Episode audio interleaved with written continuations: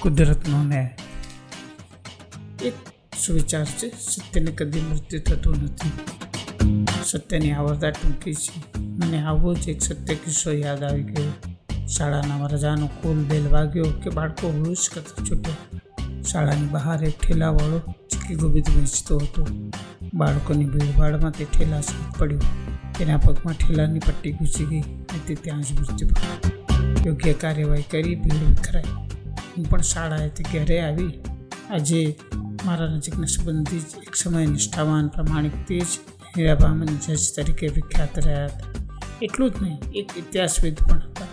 તેની પાસે મેં વાત કરી. શાળાની બહાર આવો દુઃખદ બનાવ બની ગયો.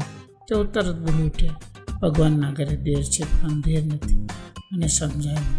તેમણે મને વિગતે વાત કરી, છો બેટા, કરેલા કર્મો પછી ભલે સારા હોય કે નશા, તેના ફરતો વ્યક્તિને ભોગવવા જ પડે છે.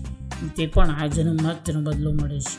માનવી ખોટા કર્મો કરી ક્ષણિક ચિત્રતો માનસિક આનંદ મળી ખુશ થાય છે, પરંતુ તે આનંદ એક કે બીજી રીતે માનવી સમજી શકે છે તો મોંઘો પડે છે.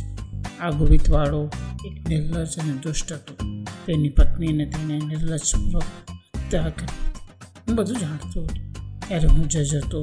ત્યારે એનો કેસ મારી અદાલતમાં આવ્યો હતો, પરંતુ આપણી ન્યાય પ્રણાલી મુજબ સાક્ષી પુરાવાના ભાવે તે નિર્દોષ ટીકે નિકચ ભાગી આવ્યો. અને તે દિવસથી મનમાં અજંપો રહ્યા કરતો હતો કે હું જાણવા છતાં ન્યાય ન કરી શક્યો. પણ આજે કુદરતની અદાલતે ન્યાય આપ્યો. તે જાણી રિટાયર થયા પછી મને સાચો ન્યાય થયો ખરો એનો સંતોષ હતો.